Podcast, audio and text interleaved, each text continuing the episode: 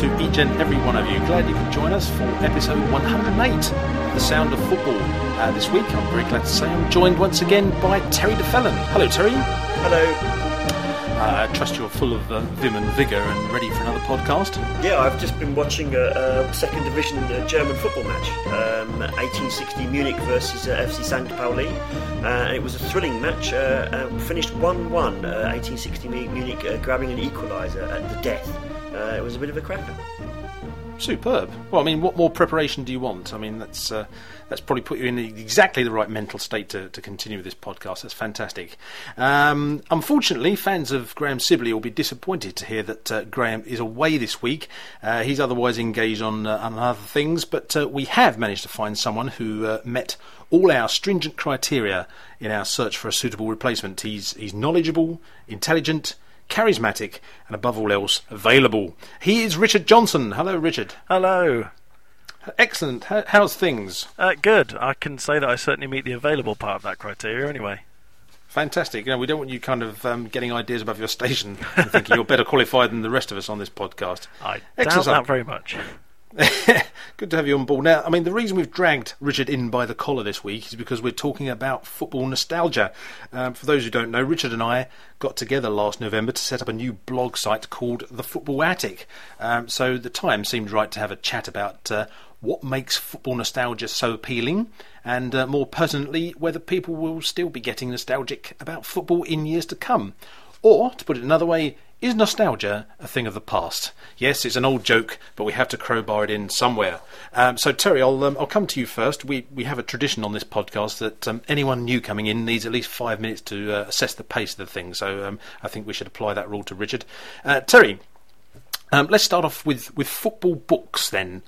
Once upon a time, i.e. when you and I were young, you could buy football books of all kinds aimed at lots of different people of all ages. There were reference books, there were kids' annuals, encyclopedias and all sorts. I'm thinking nowadays the market for football books is probably diminished compared to how it was. So is it fair to say that, say, 20 years hence, the young fans of today will be getting nostalgic about, like, digital reading matter, like websites and blog sites rather than books? Well, yeah, funnily enough, I remember having a conversation with Chris Nee, who has also visited this parish in the past, earlier in the season while we were at a football match, as you do. And we were getting reminiscent and all dewy-eyed about old football blogs from before Twitter existed. Specifically, Gramsci's Kingdom, and a fantastic blog by the name of Sniffing the Touchline, both of which have now gone, and a great deal more besides as well, it should be said. And so, yes, funnily enough, there was this element of nostalgia about that, so it's quite possible. I think the only thing is that there's so many blogs now, and so many websites, and there will be so many more, so many come, so many go, that there isn't the sort of... It fragments the audience, and the internet fragments audiences, and the more choice you have, the less likelihood you have of everybody all getting together in one place at the same time. Yes. So you'll often find people getting nostalgic for a certain website, or yes, conceivably a book or digital book, or Rocket Pack book, or whatever books are like in the future, but not being able to necessarily share that nostalgia because other people just won't have encountered that particular item. Yeah, everything's so much more fragmented. And I think nostalgia, to an extent, only works because it's a collective thing. So it's possible that as audiences continue to fragment, that nostalgia is harder to preserve, if that's the word I'm looking for. Yeah. Blimey, I tell you what, you make me feel old already if we're starting to talk about nostalgia for early football blog sites. Blimey, has it happened already? There was this cracking website called Some People on the Pitch. I don't remember what happened to it, but... I think the bloke who wrote that went on to better things probably, but I mean, did you used to sort of get shoot annuals or anything like that yourself, Terry, back in the day? I've got to be honest and say I was never that much of a football fan when I was a child. I never embraced the game as much as I did as when I became an adult. It was very much an adult pursuit, football. So I didn't really have that much of a background. So I mean, I was familiar with the with Shoot and with Match, but I maybe at a very early age I have memories of being bought these things. But alas, no, it's. I regret it to an extent because I would have liked to have, been a little bit more up with football back then and have fond memories. But I mean, if you're talking to me about Marvel Comics, then I'm all across it. But alas, no, football was not something that I didn't really sort of get that until a little bit later in life. See, I was going to say I'm the antithesis of that because I got into football when I was about 11 and immediately set on the path of having every copy of Shoot and Match, and for about 6 years had it every week delivered from the newsagent. And then at some point in my adulthood I decided that I did not need those things anymore and got rid of every single copy. Such foolish things we do in our youth. I know. I wouldn't feel bad about that, to be perfectly honest with you. It means that because somebody else has got them and they're really appreciating them. And, it's not like these things can't necessarily be got again. And, just think about it. Just how much do you really actually miss them? It's just... Sometimes don't say things like that. You'll cry. I was going to say, don't ask that question. I recently bought... I was going to say, I bought six issues of Shoot magazine off eBay the other day at what amounted to about 50% plus on the cover price. So it just shows inflation. Wow. It gets us all. Well, yeah, I suppose so. I suppose you just got to make decisions sometimes about these things, haven't you? And if it seems the right thing to do at the time, there's not much you can do about it now, is there? Mm. It was the right thing to do at the time, I'm sure, Richard. It was, although... the problem is I just threw them out as well. I didn't even give them away. I just threw them out alongside about 10 years of copies of the Beano as well, so that is unforgivable. Here was I about to set up a support group, and in fact I'm going to throw you off the podcast right now. But I did find the other day my Dennis the Menace and Nasher fan club badge, the original, so good grief, get that straight on eBay. I realise I'm just yes. Cheap stocking filler, your Shoot annual, Oh, yes. Yeah, I'm sure I probably had a few of those when I was younger. They probably only cost a few quid, but, weeks and weeks of wonderful content, and they'll last you through to, at least the middle of January after Christmas. Anyway, to you now, Richard. I mean, one key interest for anyone who's into football nostalgia is, of course, your football kit design.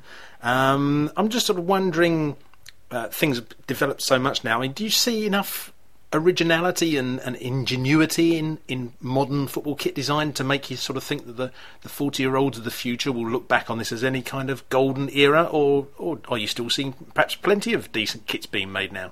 I think with kits, I think the designs that have been coming out in the last few years, some of them have been fantastic. I think we're almost sort of hitting an almost second golden age, really, of football kit design. However, in terms of them being nostalgic in the future... I think one of the big problems is the proliferation of them now, is that you can buy football kits anywhere. When I was a kid, I could get them from the sports shop in town, which sold Liverpool, Man United and the England kit, and that was it. And in my hometown, I had to go to the football ground to buy the kit. That's it. And I think that's the problem. You can now buy kits, and especially with the internet, you can buy them so easily nowadays. It's just sheer volume. Can you get nostalgic about something that you... And also with eBay, can you get nostalgic about something that, if you wanted it, you can go and bid for it a couple of quid on eBay?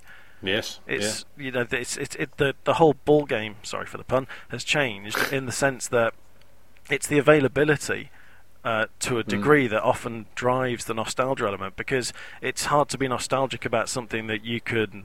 you can walk into a shop and buy, whereas if it's something you remember from your childhood that is a long gone, for instance, a whole collection of Shoot magazines, it's hard to be nostalgic when you can just so easily pick it up. I mean, even football kits from my childhood, you can get them on eBay. Oh, admittedly, they tend to cost quite a lot, though, from that era. Yeah, I'll bet. Yes. I mean, I must admit my view is slightly different to yours on that. I mean, I must admit I do have this kind of thing about 1970s kind of nostalgia generally, really, but I mean I look back to some of the like the Admiral kits of those days, the wonderful sort of tram-lined kits that Coventry wore. I mean, everyone, Coventry is your team. I should point this out to listeners. Richard is a Coventry City fan. Don't hold that against him. I was going to say, sorry. We should have made that clear right from the outset. And if you have just switched off, oh no, anyway. I mean, everyone goes on about the brown Coventry City kit, and yes, all right, fine, yes, comedy value and all that. But that general design, that whole tramline thing, I think was brilliant. It was real cutting edge stuff at the time. And then you had Adidas with all the pinstripe kits and all that sort of stuff. It was a very exciting period, I think. And I kind of look now, and yes, there are some good kits, but I also see some kit manufacturers seemingly just now running out of ideas and trying to kind of just put some heat under old ideas and make them somehow look more somehow more valid in some ways. I mean, Terry, do you think, I mean, over the last 20 years with regards to football kits, there's been all this hullabaloo now. It's almost like an in-joke now when a kit is launched, you get all this marketing tosh about, oh, it's made from a special fabric which takes sweat away from the body and allows air to come and all that, and it's just everyone knows all that now. Do you think all that nonsense has kind of somehow done a bit of harm to the whole kind of thing about football kits? Because it used to be a very innocent pastime, waiting to see, you know, which team was going to wear a new kit for the cup final or whatever, you know. Yeah, but I mean, do the replica kits, are the modern replica kits actually replica kits? Do they have this particular material etched into them, or are they only available to the actual players? I must admit, I've wondered that in the past. What do you reckon, Rich? Well, there is a very good question indeed. About 2 years ago, I purchased the TechFit version of the Argentina kit, which cost me I'm not going to say how much it cost me, a fair amount of money, which is basically the player's version. And that's the thing you will find nowadays, that often they will release a player's version, which is the exact same version. It basically has like iron-on patches rather than sort of embroidered badges, which I find ironic because when I was a child, the embroidered badge was like the holy grail, because all sort of replica kits, when I was a child, they tended to have iron-on felt badges, which tended to fall off in the wash.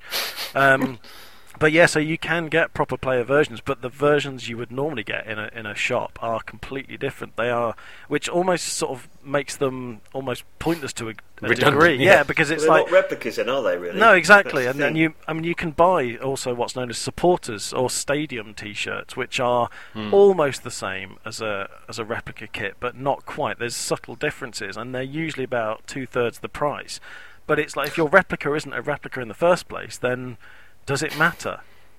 I mean, the previous England shirt was notoriously designed really for leisure wear, yes, to look good, or apparently look good on on the streets rather than on the pitch. So in the one sense, you have manufacturers tailoring, if you'll forgive the pun, their designs for the replica market, and in other instances you don't. In fact, what you find that there are, as Richard was just saying, you find that these replica kits are not actually replicas at all. They're just kits. They're just styled very close to the original kit, but they're not actually there. And so this brings us off into a whole new different realm of. I mean, maybe in a way this will be its own form of collection, and that these different items, the anthem jackets that the England team wear, which are the tracksuit tops. I mean, I'm not going to be old manish and go, oh my god. I mean, I almost did give up football forever. Go on, when Terry, I heard I heard that these things were called anthem jackets. I know, it's just appalling. But all right, I mean, that's fine. This is what the kids want, then that's fine. But I mean, we're talking about a whole proliferation of different types of wear, and I mean, it's fun presumably for the collectors of the future. People collect, don't they? And I suppose they will always find things to collect, and let's face it, I mean, in terms of football memorabilia, there's loads of it about. Certainly is, yeah. Whether it accounts for nostalgia or not, I wouldn't be able to say. Indeed. You're not telling me that kids now, when they play over the park, have to go through the whole thing of like simulating a national anthem and wearing a particular jacket for it. It surely hasn't come to that. No, but I bet you they have to do the fair play handshake. I bet you a number of them have to do the fair play handshake. Yes, and of course the ignoring one of your mates as you go along and sort of shaking hands and all that. I feel we're getting into murky waters now. Anyway, I mean, I'm going to go on to sort of games now, Terry. In fact, I was going to ask you about, actually, before we go on, just very quickly, while we're still on the subject of football kits, what was the first football shirt you ever owned? Like a kind of replica-ish kit, should we say? Yeah, shirt? Crystal Palace, obviously, and it would have been circa 1992, I think. I have a feeling it was the Brazil... Oh, Brazil. No, okay. It would have been... it wasn't Brazil, but it was the Brazil style away shirt that they had. Tulip Computers were the sponsor. It was the year after we finished third in the league. Mm-hmm. And I'm pretty certain that that's the first one that I bought. I'm going to make a slight confession here. I am not... replica, I did, when I was a kid, I had a Crystal Palace top, but it was a knockoff. It wasn't a replica. It wasn't a replica. I'm going to be honest here and say that I am not actually a great fan of the red and blue at Crystal Palace. Oh, that's interesting. When I first started supporting Crystal, my dad took me to Crystal Palace as a kid to see Selhurst Park, and that it was in the 1970s. And at that time they were wearing the white with the red and blue sash. Mm. And I have always associated the club with that strip. Yes. And I've never got on with the blue and with the red and blue. I find it far too... I don't like it when clubs liken themselves to big clubs like Barcelona and then don't follow through. I think it's a bit tacky. And I've never been able to shake that off with Palace. It's the one thing about that I just cannot shake off. And I've never been a big thing with that. I prefer the old claret and blue, which was way before my time. But so consequently, when I was buying replica shirts and that, I would usually often go for the away kits. Yeah, a bit reluctant to go for the red and blue stripes. I'm always a big fan of... I find away kits, generally speaking, more interesting because, it's usually when designers tend to sort of be a little bit more imaginative. Hmm. Yeah. I must admit, with regard to Crystal Palace, I'm exactly the same as you, Terry. I grew up and knowing Crystal Palace to wear this kind of all-white strip with a red and blue diagonal sash. In fact, I had that team in Subbuteo, one of the teams I had, and loved it. It doubled up as Peru, damn it. I don't know why, because they didn't have a blue sash. They didn't have the blue sash, but you could, if you were playing World Cup 78 and you didn't have the official... and who did, let's be blunt, back in the 70s we were, you think it's austere now. If you squinted a bit, it was Peru basically. You could get away with it being Peru, and if you had Chelsea that would be Scotland, and you could replicate Peru beating Scotland 3-1. And we did. That would explain why I always thought Clive Allen played for Peru then. That'll be it. Months of expensive therapy wasted. But then I kind of found out there was like red and blue stripes, and I thought, where did that come from? And then in later life, I found out that they used to wear claret and blue. I thought, I just can't believe all this. Yeah, we're desperately want to avoid getting into a sidetrack here. But the story goes that the original kit was donated by a director from Aston Villa, hence the claret and blue. But I don't know; it's a story. It may not be true. Well, I mean, if you're talking about kind of clubs trying to kind of adopt the persona, if you like, of a continental team, I'm not even going to mention Leeds United and Real Madrid. That's just... Well, yeah, I stress that. I mean, and Real Madrid, of course, who got their strip from the Corinthian team. Oh, is that right? Yeah. I only actually found that out quite recently. But again, Leeds did stuff. I'm fairly okay with that. It's when you sort of, when you just sort of like say, we're just going to, we're going to be like Barcelona. It's like, and then what? And then we do nothing. I thought, wow, we won the second division title. Big deal, You're so impatient, Terry. You expect these things to happen overnight. Anyway, let's move on, shall we? I was going to, as I mentioned earlier, I was just going to talk about sort of games, really, and Subbuteo in particular. Years ago, before technology developed to any great extent, young fans could choose from any number of football board games. You've got your Wembley and your Soccerama. None of these I've ever owned, I must admit. Well, I think a friend of mine did used to have Wembley. Quite a long, a game you needed a long time to play, as far as I can remember. Anyway, a topic of all of those, of course, was Subbuteo. Not a board game, of course, but certainly a big hit among the fans, among kids and stuff in that pre-video age. A game that's been recently relaunched, Terry, in the hope of, I think, cashing in maybe on the whole novelty aspect of, manual interaction rather than sitting in front of a video screen kind of thing. Do you think something like Subbuteo could ever become quite as popular again, or is it forever, entrenched in the market of you know, nostalgic adults. I'd be shocked if children got Subbuteo. I mean, maybe if their dad's got them into it, I could see that happening. But we live in a digital age now. I'd be really surprised if left to their own devices, kids opted for Subbuteo. I mean, it's fantastic. It's brilliant, Subbuteo. But I mean, it's plastic figurines being flicked around or shoved around if you use those particular tactics, which I did.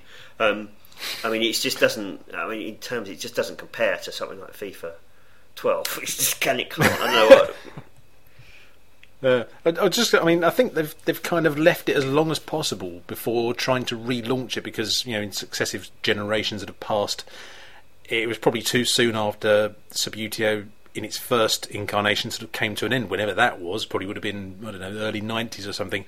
But now I do get this impression they're sort of thinking, well, you know what, it's been a while now, and maybe a lot of kids need to kind of get that thrill of flicking bits of plastic around. And I'm not sure. I mean, it's all... What was great about Subbuteo first time around, Rich, certainly was the fact that it had been running so long, that the whole game had been around so long, that by the 70s there were like billions of teams you could buy and billions of accessories. And I'm just sort of wondering in this current sort of era, this new relaunched version of Subbuteo, whether anybody will actually kind of put the money into it. I suppose it will all come down to how many kids engage with it, wouldn't it? I would say that really I don't think the kids will engage with it. I think if their best chance of success is probably with middle-aged men, because I think, as you said, Chris, one of the big appeals of Subbuteo is the sheer amount of accessories and teams you could get for it. I mean, that's what I used to love about it. And it was never cheap. That's the thing. Subbuteo was never cheap, so it wasn't exactly like something that kids could easily spend pocket money on. But nope. £1.79 for a team. That was in your day, Chris. It was about £2.50 in my day. But because of the sheer amount of accessories you could get, it was sometimes just fun. I mean, like, I used to buy the goals and like the different sets of balls. I mean, having Adidas Tango balls, that sounds disgusting. And I was about to say bright orange ones as well, but yeah. And I had luminous green as well. I was a very sickly child. But just that sort of aspect, I think that's why, for the middle-aged man who is kind of almost going through this second childhood and wanting to collect this stuff from their childhood, I think you could end up scoring there, because you've got a collector's market and you've got people who have the cash to sort of buy that sort of thing. Yes. I can't see kids getting into it. It's sad, because it was a big part of my childhood, but I just cannot see, as Terry said, with FIFA out and things like that, I cannot see why a child would be that into sort of collecting it. Maybe nerdy kids, I mean, obviously I was never a nerdy kid, definitely not. But I think they should go for the middle-aged man. That's my take on it. I wouldn't be terribly surprised if that's exactly what they are planning on doing. They're saying that is their market, and that they're hoping to cash in on, as you say, midlife crisis guys who can't afford a dirt bike or a mistress, and so they take up Subbuteo instead, and set up blog sites and things. Yeah, what's the price of a mistress these days, Terry? Well, that I can't tell you, but I'm sure it's more expensive than Subbuteo. But not as satisfying. Alright, so yes, let's move on, shall we? Let's keep it above the belt. I was going to mention actually about video games, because Terry, you very astutely brought up FIFA 12. I mean, it is all these days about your FIFA 12s and your Pro Evolution Soccers and all that. I mean, you've only got to switch on Sky Sports at the weekend and you see the electronic advertising boards at matches promoting FIFA 12 and all these games. It's become that big. And I mean, bloody hell, Sky Sports even use EA Sports for their statistics, I think, if I'm right. I think I'm right in saying that. Mm-hmm. It's a far cry from the sort of primitive graphics and gameplay of the games you'd get maybe back in the 80s and 90s, and it's all very slick nowadays. But is it too slick and too realistic that people, when they look back in the future, kind of will say, well, we just ended up with computer games that were lifelike, and is there any joy in that? I think that the memories and the nostalgic memories will probably come from the social aspect of it. These games are social games now. They're designed to be played not against a computer but against human beings on the internet, and I think that people's nostalgia value will come from those memories that they have of those great competitions that they had, those great matches that they would have had. Maybe less so for the actual games themselves. You know, unlike, say, I don't know, like, for instance, Sensible Soccer, which many people will argue that in fact that still had one of the best, still has one of the best engines of any football game anywhere. But obviously the graphics are late 80s, early 90s, incredibly basic by comparison, but a very, very clever game. Oh, brilliant, brilliant. I was going to speak. I mean, sorry, Rich, go on. I'd say, speaking of Sensible Soccer, I actually downloaded that for the Xbox the other day, and I was sitting there playing it because I absolutely loved Sensible Soccer. I wasted far too many of my hours of my life on that game, but I was playing it the other day, and my daughter was sitting there watching it, and she was just aghast at it. She was just like, "What is this? Or why are you playing this? Why have you just spent money on this game?" And I said, "It's just so addictive. You know, it's such a simple game." And I said, "Look, just play it. Have a game yourself." And I explained the controls, which took about half a second. It was like, you can bend the ball, and you can kick it, and you can move, and that's it. She went, she said, "Is that it?" And I went, "Yeah, it is, but that's the point. It's so simple, and it's really addictive." And it is, and I finally managed to score a goal after about 7 matches. So, and I punched the air. I did. Can FIFA do that? Probably, yes. I mean, we talk about. I mean, it would be remiss if we're talking about video games. It would be remiss not to point out that the theme tune to this very podcast uses a video game theme from a very old video game. One that I think you're more familiar with than me, then, Terry. Yeah, I mean, tell everybody. I was there. Well, I was a big fan of it. It was Striker, and I loved the game, and it was at the time it looked like it was a move up from Sensible Soccer, although on reflection it wasn't as good because it was a much easier game to play. But it was, you know, the grass was more authentic, the perspectives were slightly different. It had a 5-a-side mode which had the trainers squeaking on the surface as well, which was like, wow. Stuff like that. So it had that extra little tinge of authenticity about it that I really, really enjoyed. It was quite a successful franchise for a while it lasted as well. There was a few iterations of it, and an absolutely cracking theme tune, really. And I mean, we use it, but I have no idea who owns the rights to it. So I've never been able to find it. We have tried to find out whoever it is. I sincerely hope we're not infringing someone's copyright, because it is a bit of a tragedy that the composer of the theme, whoever put that together, is a really well-composed theme, and then obviously then put it together so it could then be churned out through a Nintendo 64 and a Sega Mega Drive. Deserves some recognition, but alas, they're nowhere to be found unless they're hearing this, in which case we haven't got any money, so we can't pay you, sorry. And thanks everybody for listening to The Sound of Football. It's been great broadcasting to you. Because we're now going off air and taking down all of our tracks for the last 18 months. But any inquiries go to Richard Johnson, Carol. No, Graham Sibley. Go for the one who's not here. That's right. Sorry, yes. We're nearly out of time, but just time very quickly to squeeze in one last thing, which is that, you know, it could be said that football itself it may run the risk of becoming unnostalgic in the future itself. I mean, back in the, you know, your so-called glory days of the 60s, 70s and 80s, you know, the British game was full of big characters with real personas and playing fantastic football. And nowadays, what have we got? We've got bloody Joey Barton, and, you know, the game seems to be lurching from one crisis to another with every passing week. I mean, Rich, just finally, I mean, do you think football fans 20 years from now will find pleasure from the beautiful game as it exists now? And, you know, do you think that the whole nostalgia thing transposes itself as the generations go on? No. Thank you very much. And on that note, everybody born after 1992 is a soulless person. No, it just depends. I mean, if we went back to when we were kids and we were playing with things like Subbuteo and like football kits and that, would we, if someone had said to us then, do you think in 20 years' time you'll be looking back and sort of, you know, wanting this stuff again, or sort of collecting it, or seeing it with dewy eyes? We would have probably just told them to go away and stop asking weird questions, you know. You cannot tell, and it will be interesting to see in 20 years' time what people are nostalgic about. I mean, I can't see it being the same things, but there probably will be sort of similar things. Like football kits, for instance, are a constant. So it's just, I can see people being nostalgic about. You know, I mean, even now you look on eBay and you'll see things from the late 90s described as vintage, which, apart from making you feel old and a bit sad, It's just, but that's the way it goes. I mean, if you look now at early 90s kits, which to me is like, you know, still fairly recent, and you look back at some of the horrendous designs that came out, they are now considered almost classic designs. Yeah, yeah. What do you reckon, Terry? What's your thoughts on that? I think that there are still characters in the game. Neil Warnock, Jose Mourinho. I mean, I think Joe Barton, in a way, is also a character. I think with social networking as well, the players, because they... once they get their heads around it, they will be able to express themselves using social networks and talk to people in a way that, you know, isn't possible beforehand. So the nature of what we would call character will change because we look at it through a different prism now. We're increasingly looking at footballers through a different prism where we have much, much closer contact with them. And so inevitably that will change.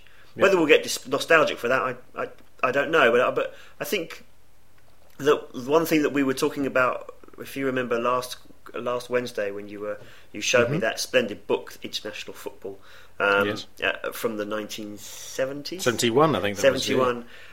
And reading through the various issues that were going on there, was there so much of what they were talking about there is still being talked about now. Yes. So you know, I think that there is a cyclical nature to football. I mean, even at the age that we are at, guys must be aware that you think, God, I've heard this bloody story before, but it's just a different player, different club, but it's the same story. I don't necessarily worry that nostalgia will be gone. And if anything, ephemera and memorabilia is just growing and growing. It's a big industry now. Well, it's not big. It's not oil, but I mean, it's still a pretty big industry, and so you know, and it probably will only get better. And the game just is getting more and more popular, and you know, as it grows and expands, it will generate a lot more rubbish, and people will get nostalgic for that rubbish when they finally throw it away. Well, I'm just off now to check my share prices in Panini sticker albums.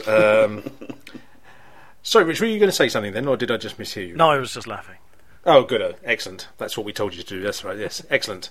Well, I think we're pretty much out of time there, but we hope you enjoyed that little trip down memory lane, and we, of course, urge you strongly to get in touch with us if you wish to add your own memories. You can get in touch with us at various different places, footballfairground.com/soundoffootball, facebook.com/soundoffootball, and you can get us on Twitter, twitter.com/soundoffootball.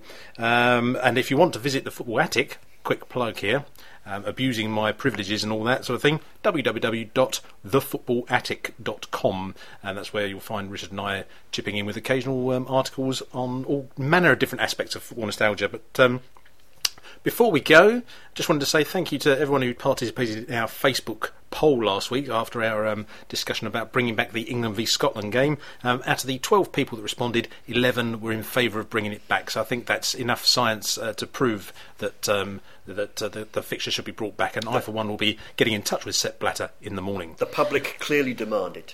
Absolutely, yes. 12 people, that's a pretty big sample. That poll is still open, by the way, so do go back there and make it 13 if you wish. If you want to live dangerously, facebook.com/soundoffootball. Anyway, we're out of time. Thanks for listening, and a big thank you, of course, goes to Rich Johnson. It's been absolutely fantastic having you on the show, Richard. You know, we will let you know whether you've won the audition, and I think, actually, to be honest, it depends on whether Graham comes back as to whether you make any further appearances, but we'll be in touch. Thank you. Excellent, a wonderful debut, and we hope you'll be back sometime soon. But for the time being, we must bid you all a fond farewell. Join us again next time around for The Sound of Football, episode 109. Until then, from myself, from Richard, and from Terry, it's a fond farewell. Goodbye. Goodbye. Goodbye.